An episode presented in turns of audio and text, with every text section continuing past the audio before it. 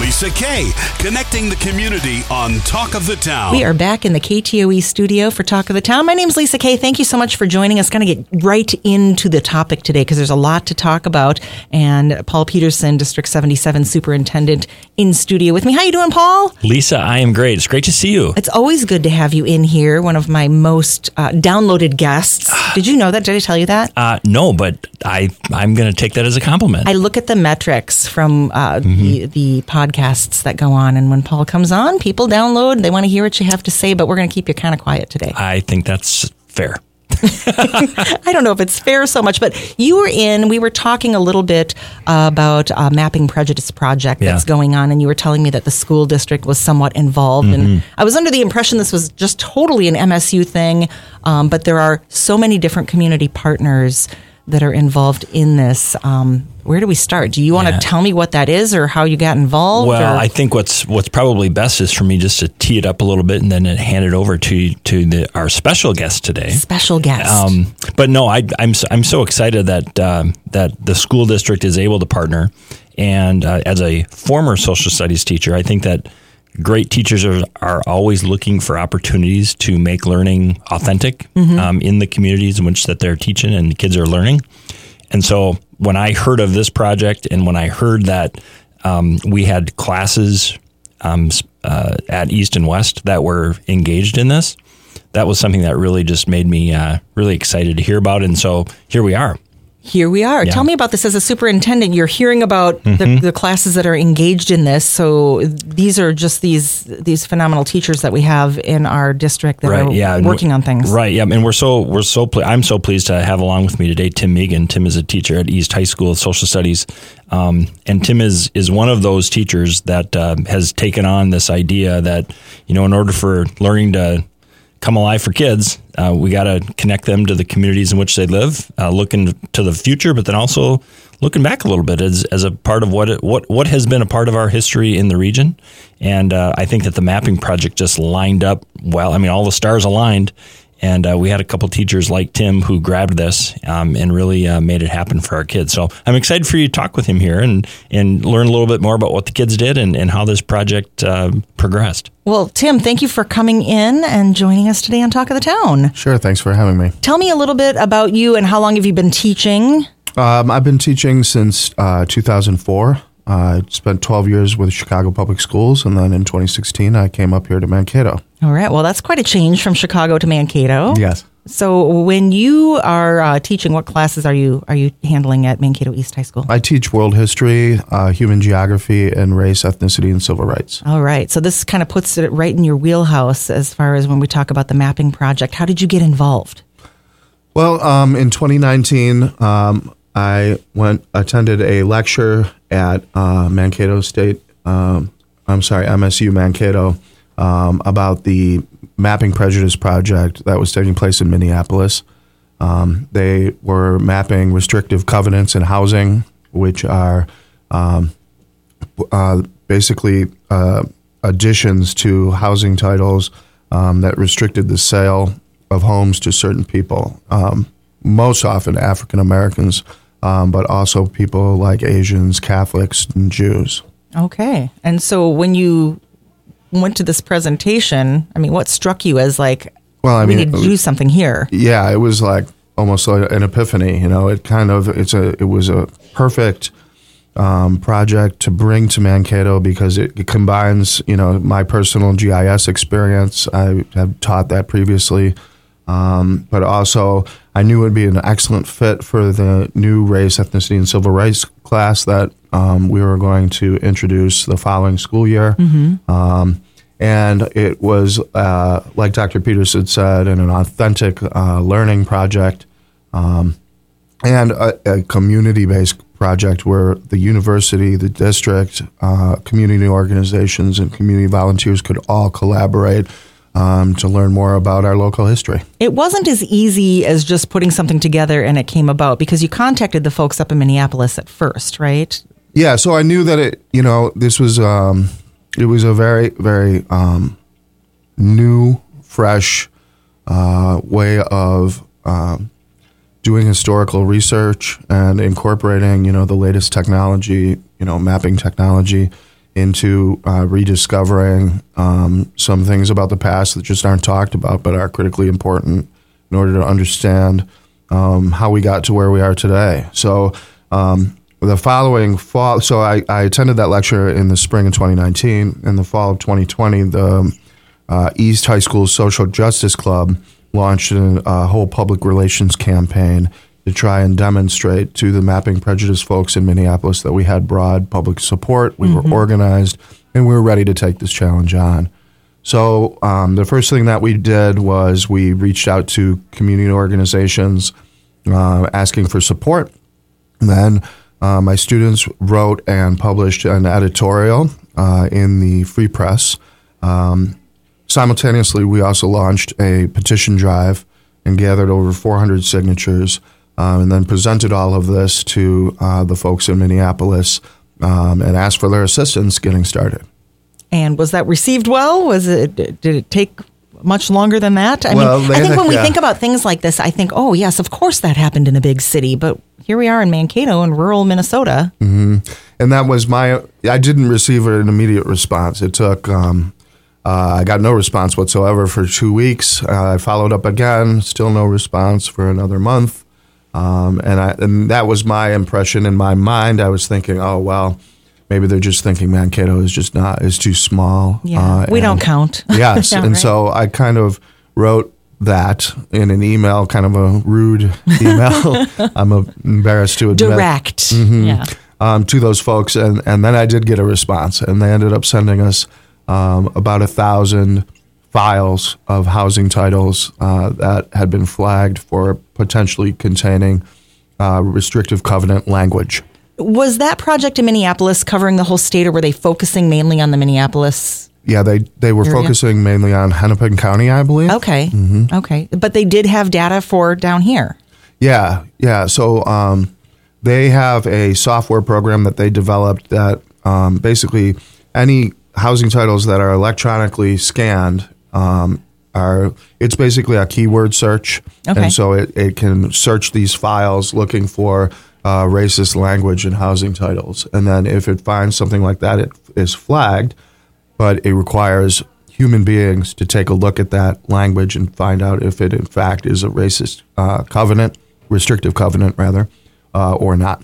And so they sent files to us down mm-hmm. here, and you took those and did like the students were working on them. Yes, that didn't happen until the following year. Okay. So um, we got a response from them in May of 21. Uh, or, yeah, that's correct. And then the fall of uh, 2021, when the um, inaugural class for race, ethnicity, and civil rights launched, that's when we began working on the deeds. Um, immediately prior to the beginning of the school year, um, Dr. Leah White uh, introduced me to Dr. Jill Cooley at the university, mm-hmm. and she expressed interest in taking leadership on the project. And I said, please. I mean, at this point, I was a bit over my head. Sure. And um, I appreciated the leadership and the resources that her and the university provided. Okay, and so, so then so when we think this is a university project, I mean, we're talking to the guy that actually got it got it rolling. I got here. it rolling, yeah. and I my only my only goal was to see it through to the end, yeah. so that this got done for our community. Um, um, but um, you know, so her students examined deeds that fall. My students, uh, high school students, examined deeds that fall. You know, we encountered some difficulties, um, but it was a learning experience for those kids for sure. What kind of difficulties did the kids run into? Well, um, the the university uses the Microsoft Office suite, and we use Google uh, and have Google Chromebooks at the district level. So there was some, you know, technical issues in terms of trying to communicate between those two sure. platforms or systems, and and then, you know, these are hundred year old primary source documents. Um, a lot of them are handwritten. They're written in you know beautiful you know, penmanship, cursive. Wait a minute, we can't read cursive anymore. Huh? yeah, I mean, students they don't know how to read cursive these days, and so that that was a challenge too for a lot of them getting through the text. And so, when you mentioned some of the language that they were looking for mm-hmm. to kind of prove that this was a racist document, mm-hmm. what kind of language was used? I mean, were there are there phrases you can you can Yeah, well- say and, and tell us? Right. So different covenants have different language depending on what the covenant's targeted, uh, or who the covenant is targeted towards. Um, the by far the most common covenant in Mankato was um, this home may be sold or occupied by members of the Caucasian race only. Okay, Mm-hmm. All right. Ex- But in other places, there are covenants that are, you know, restrict the sale of a home to Catholics, blacks, Jews, um, Asians, and so forth. and that all happened here in our area, in our listening area. Yeah, well, all over the country. Yeah, uh, and uh, I think one of the one of the reactions that I get when I talk about this in broad terms to people was like, eh, did that happen here? Mm-hmm. Did that really happen here? I mean, Yeah. like I can see big cities. Did they? Yes, it did. Yeah, in fact, I had a student in that class examining those covenants, those deeds that we had been sent, and she was like, "Oh my gosh, I live here. This is where I live." Oh, wow. Yeah, she identified that uh, an actual her entire block was covenant, covenanted. Wow. Here on KTOE, uh, we're talking a little bit about the Mapping Prejudice Project with District 77 Superintendent Paul Peterson, who brought Tim Meegan in, history teacher at East, that kind of got the whole ball rolling. And we take a look at why this is important and what is it, what are you finding that it has done for the students that are involved and you as a teacher? Well, I mean, it, it's kind of it, I, well, the proof is in the pudding, right? And so when we talk about systemic discrimination, um, you know, for middle class white families, the primary way that middle class white families build wealth is through homeownership, and um, it's important for students to understand that um, you know while black GIs coming home from World War II were recipients of the GI Bill, they weren't able to utilize the GI Bill because um, housing was segregated, universities were segregated, uh, and very few of those um, opportunities existed for African Americans. And so, you know, when we talk about um, systemic discrimination, holding certain groups of oppressed people back, that's this is a perfect example of that. And so that was an eye opener for my students, for sure. because they live in a time now where uh, you would like to think that this doesn't happen. Are they being able, uh, having their eyes opened a little bit? Can can they pick out Sure. where it's still happening? Sure, and they well they can make connections to today, right? I mean, big systems suffer today from uh, discrimination, right? Including school systems, and so they absolutely were able to make connections between how African American students navigate the school system um, and how African Americans in the past tried to navigate the housing system. Okay, yeah, and I think a lot of that is not uh, well has not been taught, right? I mean, you're a history teacher, Sure. right? So how do you uh, kind of justify that with yourself, and and what do you do with? Maybe we weren't, you know, we, we hear a lot like we weren't taught that in, in history class when we were young. We weren't taught that. Well, I mean, I wasn't either, right? Right. Um, it only comes through experience that you know I pick these things up uh, like anybody, you know, um, and you know I make try and make an effort to ensure that the the the narrative, right, that comes out of my class is is both accurate and fact fact based, but also fills in those gaps that I had in my own history education. The map from the mapping project is not out yet. It's not public yet. Correct. But um, what are some of the the things that you know? Uh, the things that you might find interesting that listeners might be okay. We're going to wait for this to come out. We're going to take a look at it. Sure. Well, one of the things that we discovered was a segregated cemetery. So there were actual cemetery plots that contained restricted covenants. So this isn't just housing.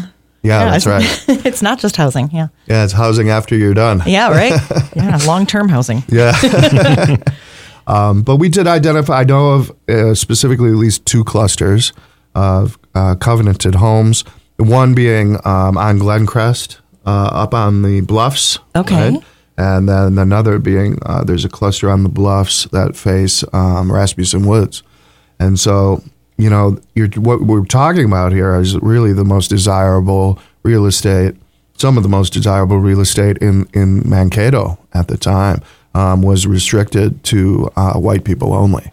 And I think that's it's it's really interesting too the intersections that are the intersectionality between race and class and how restrictive covenants were seen um, not only as a point of privilege, but also a means of protecting um, housing property values.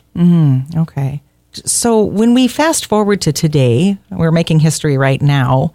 Um, clearly, those things aren't written into the deeds today, but Well- but they still exist. Right, they're still there. They're still they there. exist. And uh, there- has there been any move to remove or denounce or anything or call attention to? Um, here's what it was. We don't do this anymore. Yeah, so there is. I do know there are um, lawyers who are doing pro bono work. Like there's an organization called Just Deeds, and they can't remove the restrictive covenant from the title, but what they can do is add a document um, saying uh, that this this uh, covenant has been, you know, renounced by the current owner. Um, and so that's one thing that can be done, and I think that's a good thing. But um, yeah, ultimately the, the the covenants are in the deeds and they're there to stay. I think it's a good um, way for us to look back, which is exactly what this project is doing. Mm-hmm. Uh, looking back and seeing what it was at the time and what we learned from what what we can learn from history. Absolutely, I'll look at the makeup of the town. I mean, the beauty of GIS, Geographic Information Systems, is that you can layer this stuff. So, like, you can layer um, different sets of data onto the same map, and then um, make spatial connections and draw conclusions based on the spatial relationships that you see. So, for example, if there are certain clusters of restricted covenants, uh, you can overlay, for example, uh, school district boundaries or attendance boundaries within the district and find out how did race impact how attendance boundaries were drawn um, for our schools, both our elementary and our high schools. And And, I, I'm super excited to do that. Oh, you haven't done that yet. That has That- not been done yet, but Okay. it, it will, this map it will make that kind of research possible. Wow. Okay. And when do you think that this map might come out and, and be talked about a little bit more? Is there a timeline estimate or anything like that? Yeah, I mean it's it's in prog. Work is in progress. Um, it should be released within the next few weeks, or perhaps the next. I would anticipate it being released before the end of the spring semester at the university. Okay. But I, I don't have any official information on that. All right. Well, we will. But it's going to generate quite a buzz in town. I Right. We are going to keep an eye on it. Definitely is something I've been watching um, since the beginning when I heard it was going on uh, uh, quite a while ago, actually. Um, what are the students still? Are the students still learning from this today? Are they still working on it, or is their participation in part done? Yeah, I mean, at the high school level, the participation part is for the most part done. Okay. I know that um, students at MSU are still working, um, uh, but most of the the deeds that we had have been mapped. Now it's just a matter of working out the technical uh, kinks and glitches in the GIS program. You know, things have changed over time. So, for example, boundary locations of, of specific plots um, in the 1920s aren't the same as w- where they are today, right? And so that stuff has to be researched and figured out. What is the best takeaway that you have from this so far? I know you're not done with it yet, but Well, I mean, I'm just so excited about it because not only was the creation of the map an authentic learning experience for my students, but the um, once the map is made public, it's going to be a, a tremendous learning tool um, for my students and and for the community. And I mean, I hope that we can not only just learn from this, right, but also take some action. You know, what what measures can we take not just to acknowledge the discrimination that occurred in the past, but what uh, measures can we take to try and maybe correct um, some of the uh, things that have oppressed people over the years? And so, uh, working towards that um, social justice piece, I think, is is is putting learning into action. Right? We don't learn history just for the sake of knowing it. Right. Of course, knowledge is wonderful in and of itself, but the purpose of acquiring knowledge and understanding things is to take action to make the world a better place in the future for our children, all of our children. Paul, I think that, that just Amen. sums it up, right? Like was great. It's so incredible to uh, have you bring one of our area educators Hmm. in here, and thank you so much for your time and all of the contributions that you've done, and with the kids too. bringing the uh, giving them ownership of this as well, which I think is just going to be incredible uh, moving forward for those kids that have been involved in it in any way um, and all the learning that's taking place. Paul, Oh my gosh. wow, I mean, Lisa, highly effective effective teaching is complicated, complex, very difficult profession. Not everyone can do it in the traditional sense. But when you take someone like, I mean, you could just hear it in Tim's voice, the passion of connecting learning um, or connecting kids and history to to learning um, that in in an authentic way within community. yeah. That's, That's- who I want my kid to learn That from. is even Yeah. more complicated. Yeah. It's even more complex because um, it ta- it's so labor intensive and working with kids and hitting the right level of difficulty and keeping them engaged. Um, like I said, it's hard enough to do it in the four walls of a classroom, Mm-hmm. but then to take that out into the streets or into your community is just what I have such high admiration for Tim and all of our teachers who think differently about what learning can look like in our community with community. Mm-hmm. It's just uh, it's just tremendous. Yeah, learning goes far beyond the classroom. Mm-hmm. And thank you, Tim, for all that you've done to help push this project forward and Oh, get thank you everybody for having us. Yes, very excited. Uh, Paul, come back next time. Bring another fabulous teacher. like I love these conversations, uh, and want to thank you for all the. We have do. 700 of them, I so we got time. We got time to fill, right? Our talk of the town today, Paul Peterson and Tim Meegan, District 77 teacher and superintendent. Thanks for coming in today.